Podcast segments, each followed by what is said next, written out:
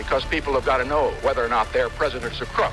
Well, I'm not a crook. I told the American people I did not trade arms for hostages. My heart and my best intentions still tell me that's true, but the facts and the evidence tell me it is not. I did not have sexual relations with that woman. There will be no lies.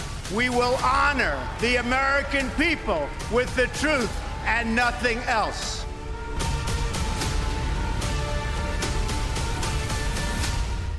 I'm Michael Isikoff, Chief Investigative Correspondent for Yahoo News. And I'm Dan Klaidman, editor in chief of Yahoo News. And welcome to Skullduggery's special coverage of the 2020 virtual Democratic Convention. It's fair to say uh, this is going to be something of an experiment, both for the Democrats and for us. We're all used to covering traditional conventions in person with uh, cheering crowds, balloons, confetti. All that's uh, sort of uh, gone away with COVID. And instead, we have something all all online. How this is going to play, nobody knows. Yeah, it's a real challenge um, for the Democratic Party, and it will be for the Republicans when they get their turn next week. But I will say that this actually provides some interesting opportunities for us in some ways when people are all at home. It's easier to get interviews with some of the most important figures, and we've got a lot of them on Skullduggery. So over the next few days, we'll be interviewing to start with the head of communications for the DNC, Xochitl Hinojosa, who will give us a preview for the week. We'll be interviewing Senator Chris Murphy of Connecticut.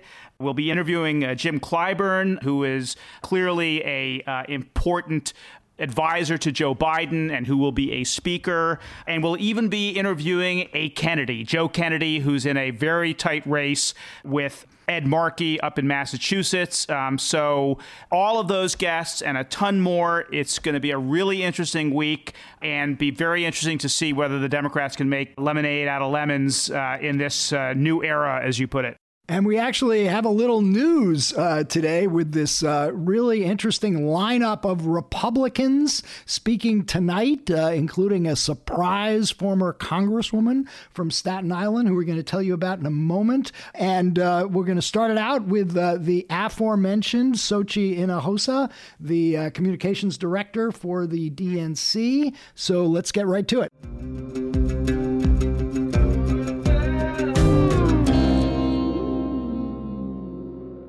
So we now have with us Xochitl Hinojosa, the communications director for the Democratic National Committee. Xochitl, welcome to Skullduggery. Thanks so much for having me. So, uh, big night, big week for you folks, and I'm looking at the newly released schedule. And among the big speakers tonight, I see the Honorable Christine Whitman, the former Republican governor of New Jersey, John Kasich, of course, and Susan Molinari, who was the keynote speaker at the Republican convention in 1996. So, are we covering a Democratic convention tonight or a Republican convention? You are covering a convention that is set to unite America, and that is what um, our we hope to do with our convention. That's the theme of our convention for the next four days. And we believe that it's important that this we make sure that we're including everyone and not excluding everyone. We understand that regardless of who you voted for in 2016 or whether you voted in a Democratic primary or whether you have never voted at all and you're a first time voter, that it's important to bring everybody together. That's the only way we win. We, the only way we win is if we make sure that we are, have the broadest coalition possible um, and not just focus on one subset. And so you're going to see some of that tonight. You also have folks like Senator Bernie Sanders speaking. You have Michelle Obama speaking. You have some of the stars of our party. And so there's a lot in store for tonight and the next four days. And we're really excited to showcase not only our talent, but the stories of the American people and of others who don't necessarily agree with us on everything, but understand this election is important. So, very quick follow up on that. Molinari is a pretty big catch. She was the Republican congresswoman from Staten Island. She was a member of the House GOP leadership. How'd you get her? Well, I think people are frustrated with Donald Trump right now. And I think that that's what you'll continue to see over the next few months as we head to the election. People have seen that there are more than 5 million people who ha- have coronavirus. There are tons of folks who have passed away from this. I think a lot of us know someone or um, either have a family member or know someone who had coronavirus. And I think that right now people are just fed up and they want the steady leadership. So I think that you'll continue to see all sorts of folks from all walks of life come and endorse Joe Biden. But just to follow up on Mike's question, Xochitl, I mean, was there a concerted effort on the part of the DNC to reach out to Republicans to convey that unifying message? Or in any of these cases, did any of them actually raise their hands and come to you and say, we want to be part of this? Well, I think that is no secret that a few of these have already spoken out against Donald Trump and others. You know, we want to make sure that the program reflected the diversity of our party, which it does, but also reflects the diversity more broadly um, and make sure that we are bringing in independents and Republicans and others so that we have the broadest coalition possible. Yeah. So we'll, we will give you a chance to talk a little bit more about the message, but we need to talk about the elephant in the room, which is this. This is a convention like no other convention that has ever transpired. It's in the middle of a pandemic.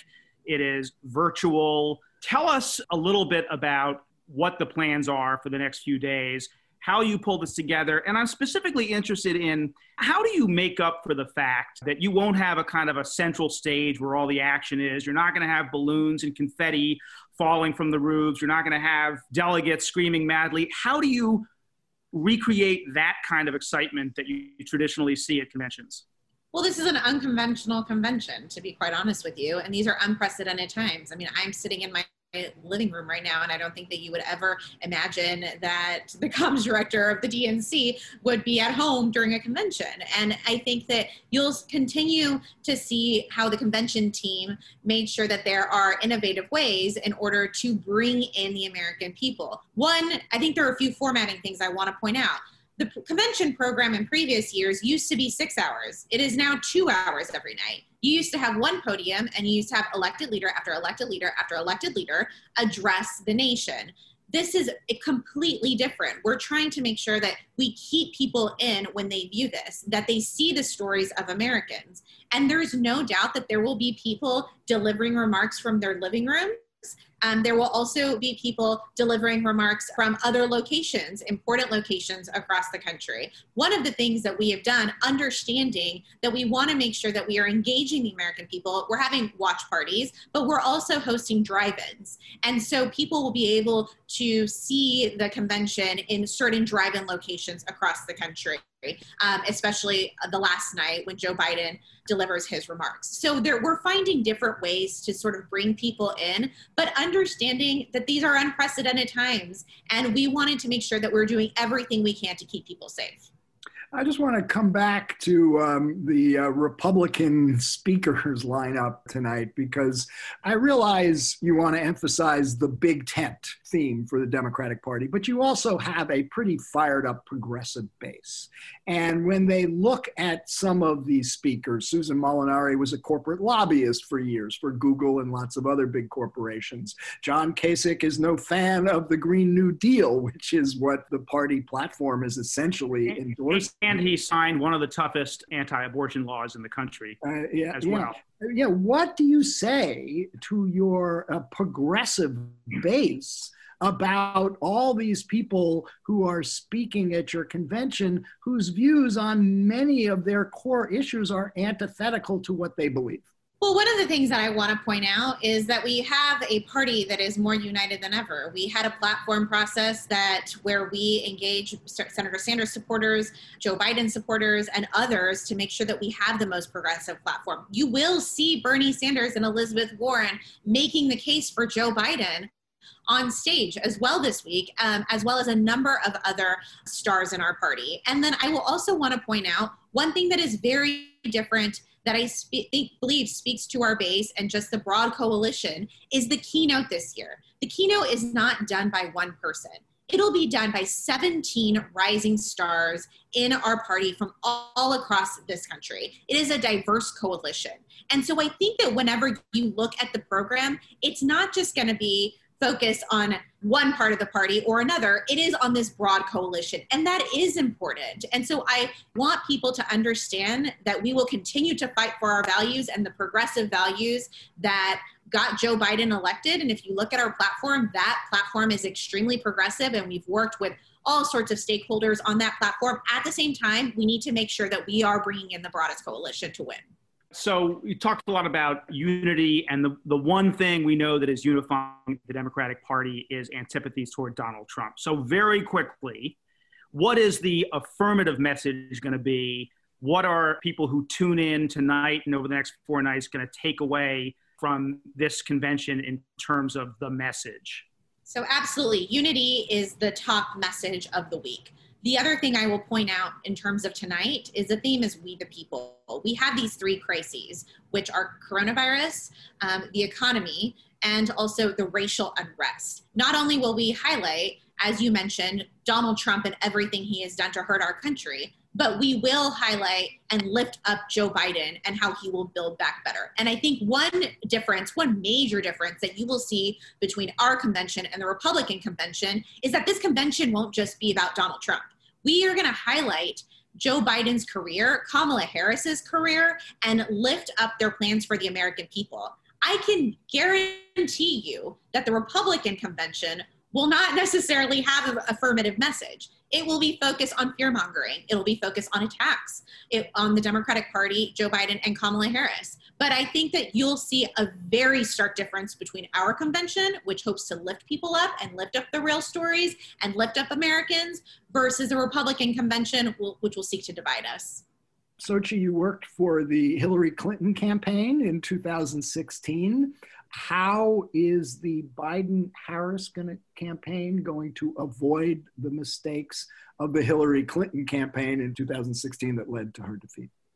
The answer is organizing everywhere. One of the things that we did after 2016 is we built an infrastructure to hand over to our nominee. That included data tech, that included putting organizers in on the ground whenever our candidates were already in primaries and not necessarily always focused on battleground states. We moved organizers into battleground states. We trained them early and often. We made sure that not only were we uplift or were we were making or having our data secure and make, doing everything that we can to strengthen our data, but we have increased things like cell phone numbers in the voter file. So it is the core infrastructure of the Democratic Party and the DNC that we built up to hand over to Joe Biden. And what you will see from these two candidates is that they will continue to talk to voters in these states even if there's a pandemic, our tactics may have changed. We might not be knocking on doors because I think that right now, someone were to knock on your door, you probably wouldn't answer it. We're in a pandemic right now, but you are text messaging those voters. You're calling them. You're trying to find other ways well, to contact them. I wouldn't answer the door, and I also don't pick up the telephone because of all the robocalls. Oh, we're gonna get an Isikoff rant How about you reach people like me.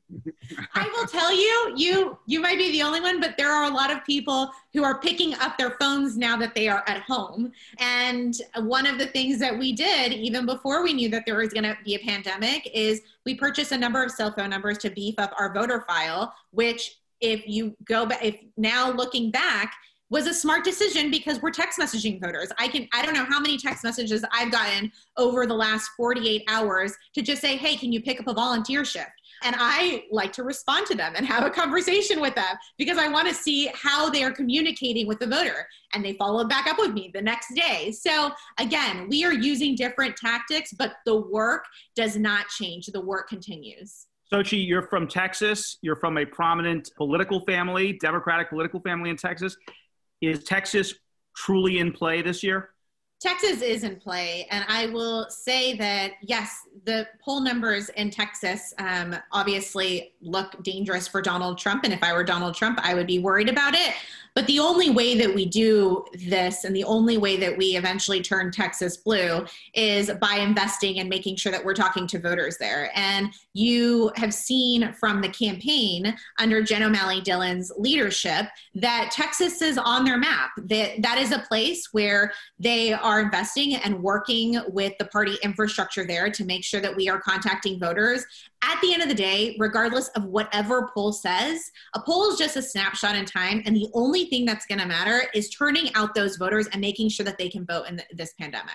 Danny mentioned uh, an elephant in the room earlier, the unconventional convention, nobody in attendance actually in Milwaukee. But the other really big elephant in the room right now is the Postal Service and what's going on with the uh, cuts in funding and uh, rearrangement of uh, postal services. Now, I know the Speaker Pelosi has said the House is going to be called back next week, I believe, to uh, push through funding for the Postal Service. But how worried are you right now about these cuts in the Postal Service? And just to add on top of that, I know you want to make this all about the Trump donor who's heading the Postal Service, but when you look at the experience in New York, where it took months to get the results of the uh, Democratic primaries in those districts, it does raise questions about whether, even under optimal postal service uh, services, the states and counties are equipped for mass mail in balloting and to count those ballots. I think there are a few things there to unpack. One is that absolutely Donald Trump and Republicans will try to find every way to make sure that um, not everyone has their voice heard. And you've seen that with cuts to the attempted cuts to the postal service. You've seen that and trying to discredit vote by mail, um, even though the president himself votes by mail, members of his family vote by mail. Um, DHS and officials under him have said it's safe to vote by mail. His own daughter in law said that they should vote by mail. The RNC is targeting voters to vote by mail. Um, and so I think that he's been pretty transparent. Donald Trump has been transparent about the fact that if everyone turns out, everyone who is eligible turns out to vote, that he will lose this election. And I, it's it is no surprise that he is trying to do this. Um, at the same time, we want to make sure that everyone is able to cast their ballot.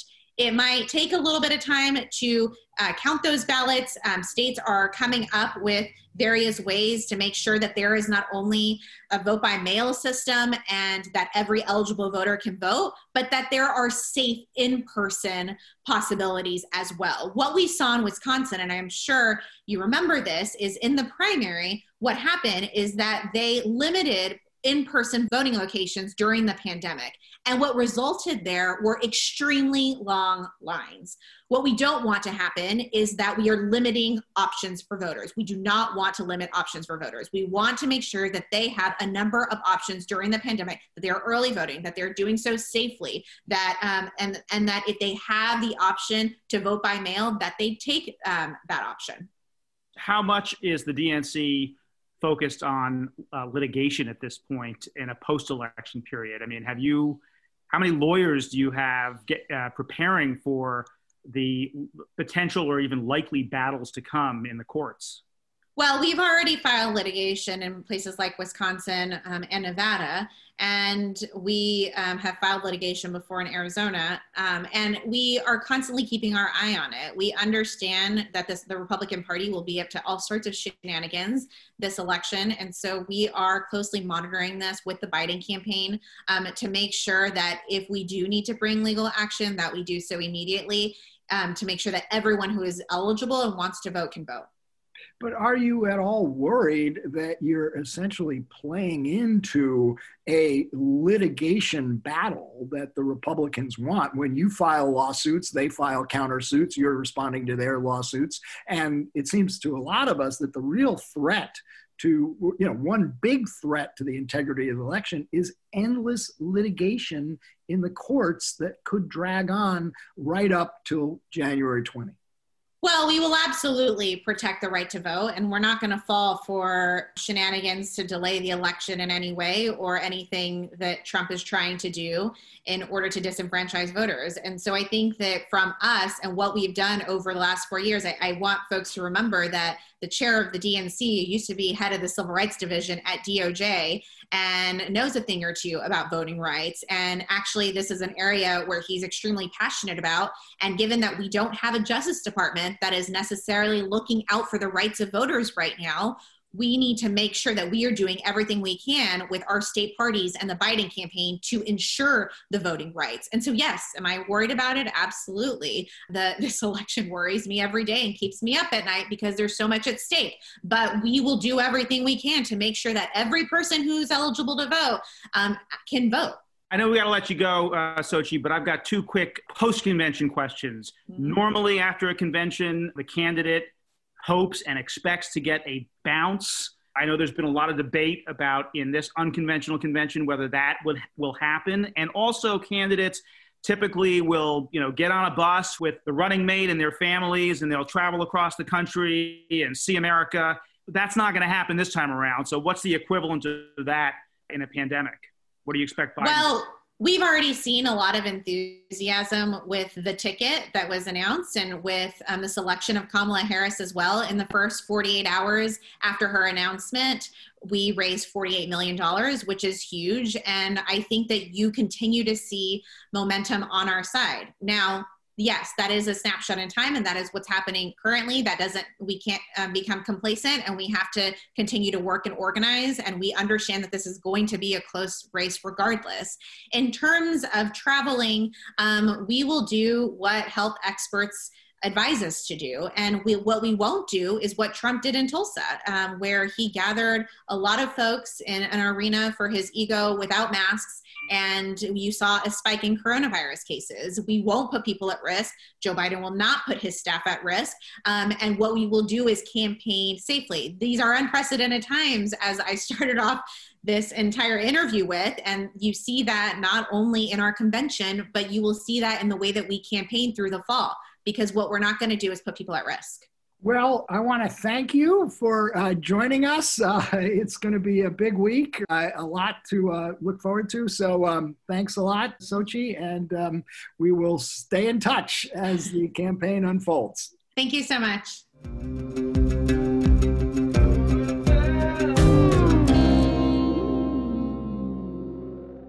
Now have with us our Yahoo News colleague, Will Rahn, senior editor. Will, welcome to Skullduggery. Great to be here. Thank you.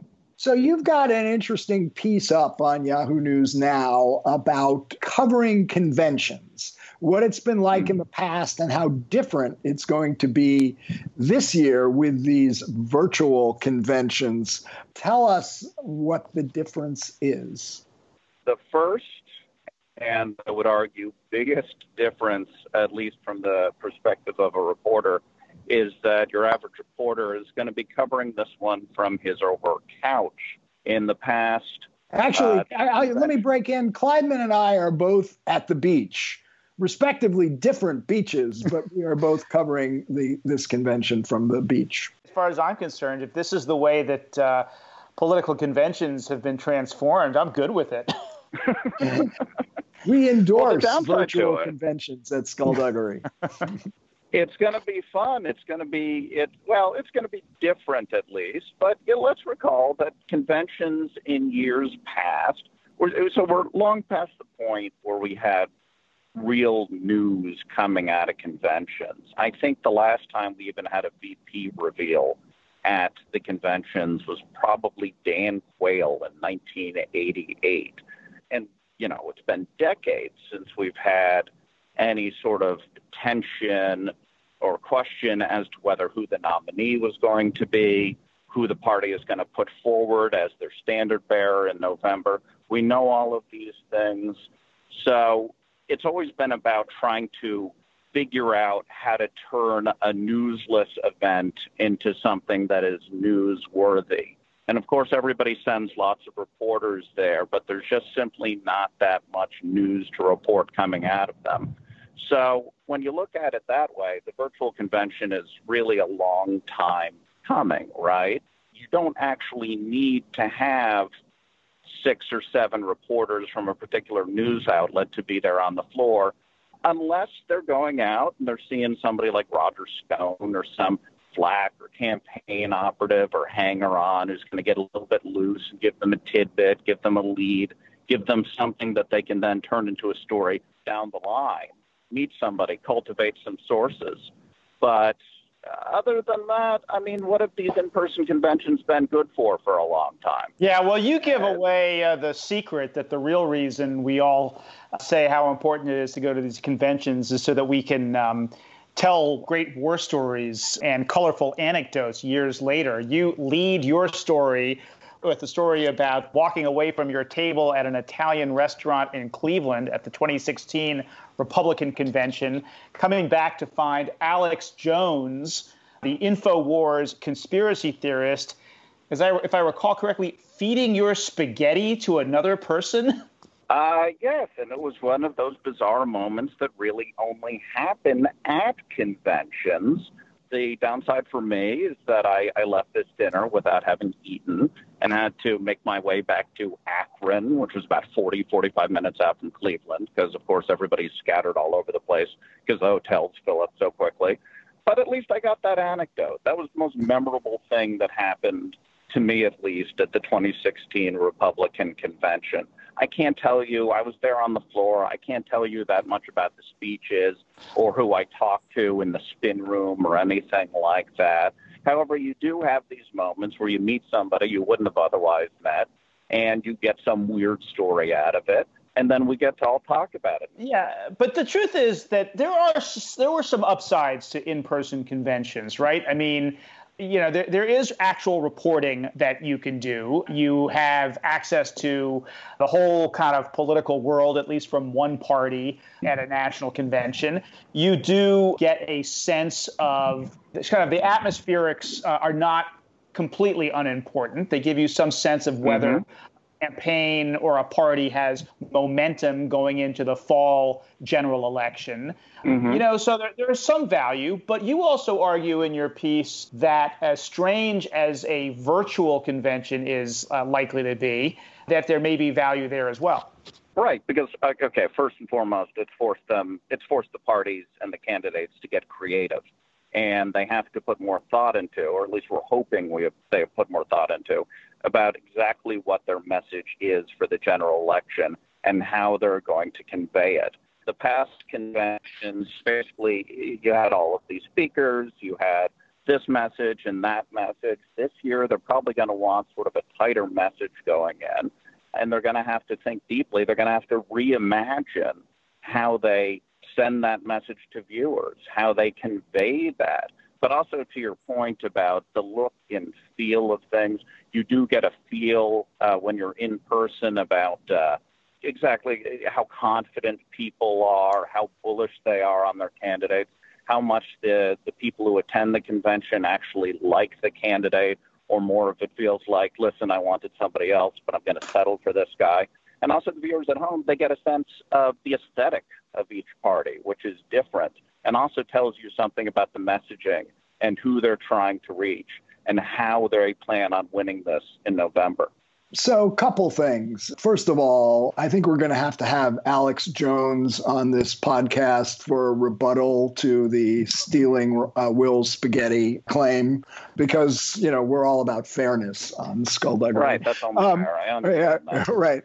We, we want to hear the other side. Uh, number two, you know, in some respects, I think this is a metaphor for the changes in American life that are going to be across the board. How much of what we all did and uh, experienced pre COVID, we still have to cling to when COVID finally disappears, whenever that will be. And I wonder if there's going to be lots of ways of doing business that will change permanently as a result of this. But to me, you know, the real tragedy, maybe that's a too strong a word, but the real loss here is that there were convention speeches that were stem winders, that were memorable. Mm-hmm. For the Republicans, Jeane Kirkpatrick, they always blame America first. Mario Cuomo for the Democrats in 84, Come Home America.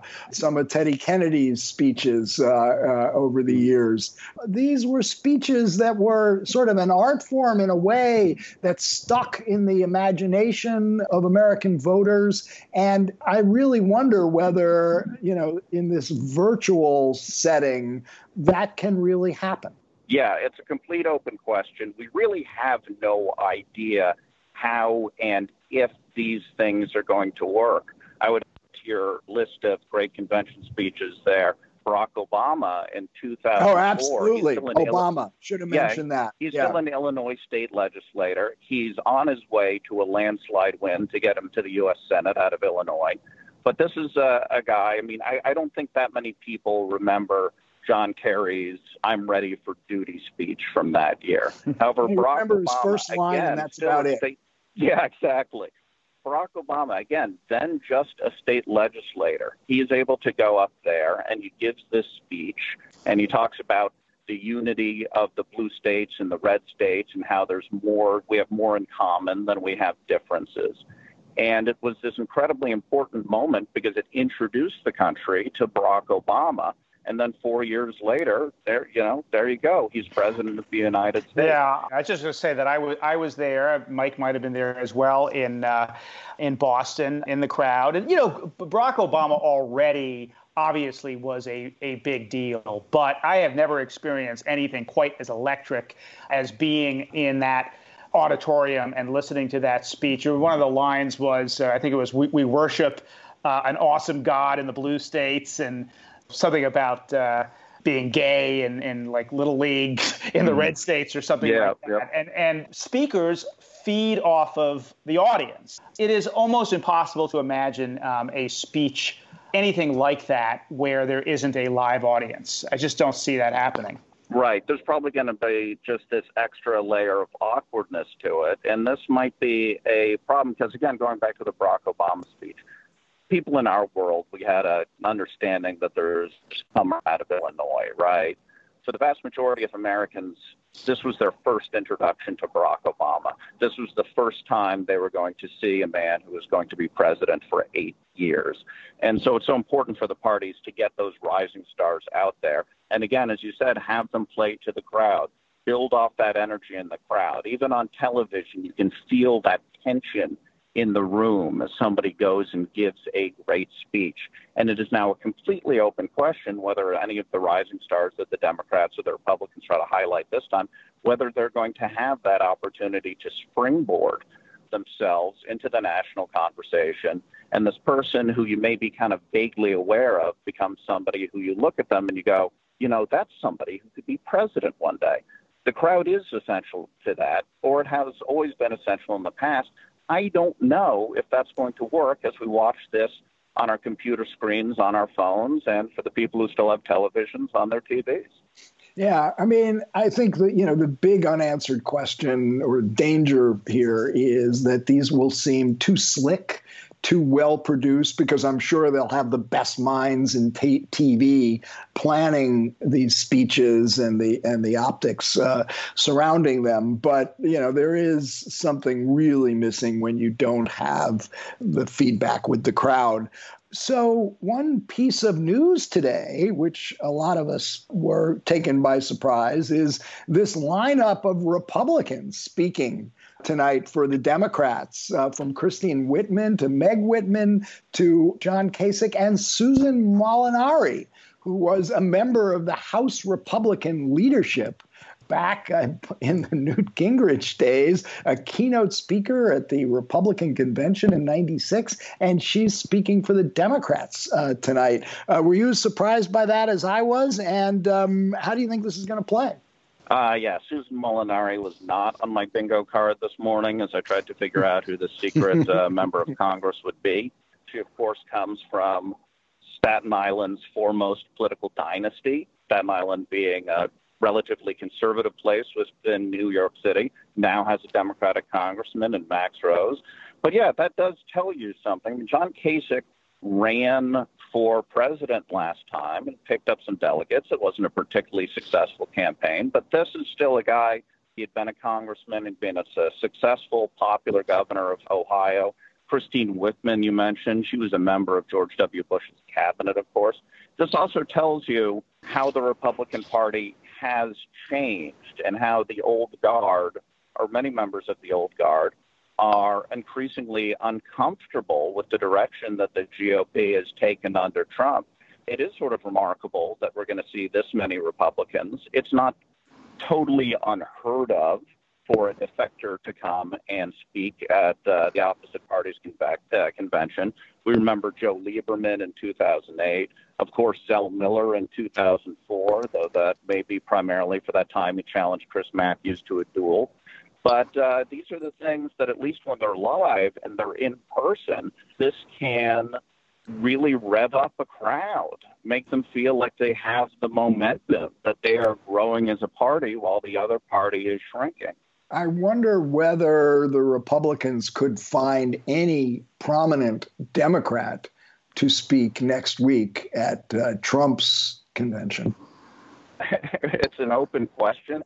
Again, as the, the parties have both changed shape, there are people, I mean, we knew this last time, just on terms of a voter level, that there were uh, regular sort of yellow dog Democratic voters in the Rust Belt states that defected to Donald Trump last time around. I don't know if they're going to be able to turn that into any member of Congress or anything like that who defe- uh, defected. I remember in 2012, Mitt Romney was able to get Artur Davis, who had been a somewhat prominent Democratic member of the House, who was then toying with running as a Republican in Virginia. He was able to cross the aisle. He came and spoke at the Republican convention. But yeah, it's it's. I, I mean, I don't know exactly who the Republicans could go and choose from, who they could go and pick if there's anyone in these areas who's prominent enough and has switched parties and can come and speak for them. But it does say something to Democrats being able to unveil so many Republicans on the first night. It does tell you something about the possibility that you're going to have, like you had Reagan Democrats in the 1980s, maybe we'll have Biden Republicans in the come. And if that's true, that's that's going to be a serious, serious problem for Republicans, at least over the next decade.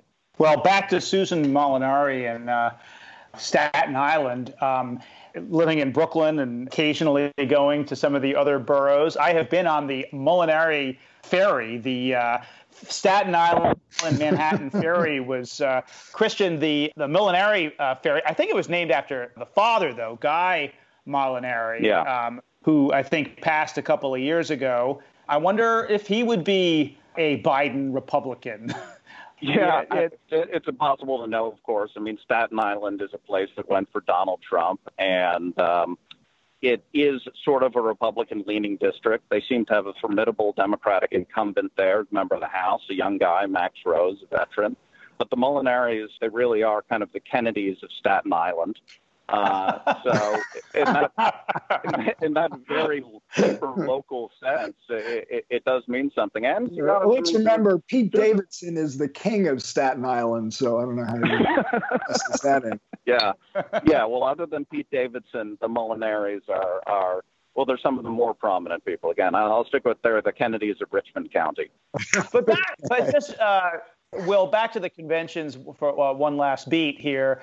It seems like most people are sort of assuming that with uh, moving on to a virtual convention means that the old traditional convention is finally being added to the dustbin of history. Um, why, why should that be the case? I mean, clearly they will, you know, both parties will learn things about more uh, you know, being more digitally savvy about these conventions and new, uh, more innovative ways to reach voters and reach audiences. But shouldn't we expect that, uh, you know, we get past this pandemic, four years from now, we will be doing conventions in, in big arenas again? I mean, I would hope so, and I think it it it matters a great deal on how successful these conventions, the Democratic one this week, the Republican one next week, it, it's going to, I think, matter to some great deal how successful these conventions are. If the Democrats, they just have a historic, if this is the moment, this convention that Joe Biden takes his significant lead and opens up just a huge lead over Donald Trump, the Democrats think it's like, wow, that went really well. He acted stagecraft to the fact that it it seems kind of more in keeping with the times. I don't know. Maybe it works. But I can tell you, just on a, on a personal level, I hope we're doing it out of an arena four years from now. I hope that it's big crowds and it's people dancing and it's people who are excited and it's speakers feeding off of the crowds. conventions have always, in a sense, been somewhat annoying for those who uh, of us who like to cover them. While at the same time, it's been great. It's it, it's been a fun party to go to. I'm hoping this is not the last we see of them. I'm hoping that a few years from now, we're going to have both the Republicans and the Democrats having these big filled out shows with the falling balloons, everybody with the state placards, and people giving big, big speeches. I mean, the thing that we've always wanted out of these things, right? We've always wanted a return to a con- contested convention or a brokered convention. Not so secret hope as journalists for years now I'm just hoping we just have an old convention again. Well, I'm just hoping we can continue to watch it from the beach, which is um, where I hope to be four years from now. Uh, but anyway, Will, thanks uh, for joining us and uh, sharing your insights and inspiring us to send out an invitation to Alex Jones to join Skullduggery. so right. that Great so that Isikoff can engage in a little more both siderism. yeah, both sides. Both sides. The main critique from our critics that I am a both sides guy. Enough Right. All right. Listen, I have witnesses and I'll volunteer them if I need to do so. okay. Get affidavits, Stu. All, All right. right. Thanks a lot, Will.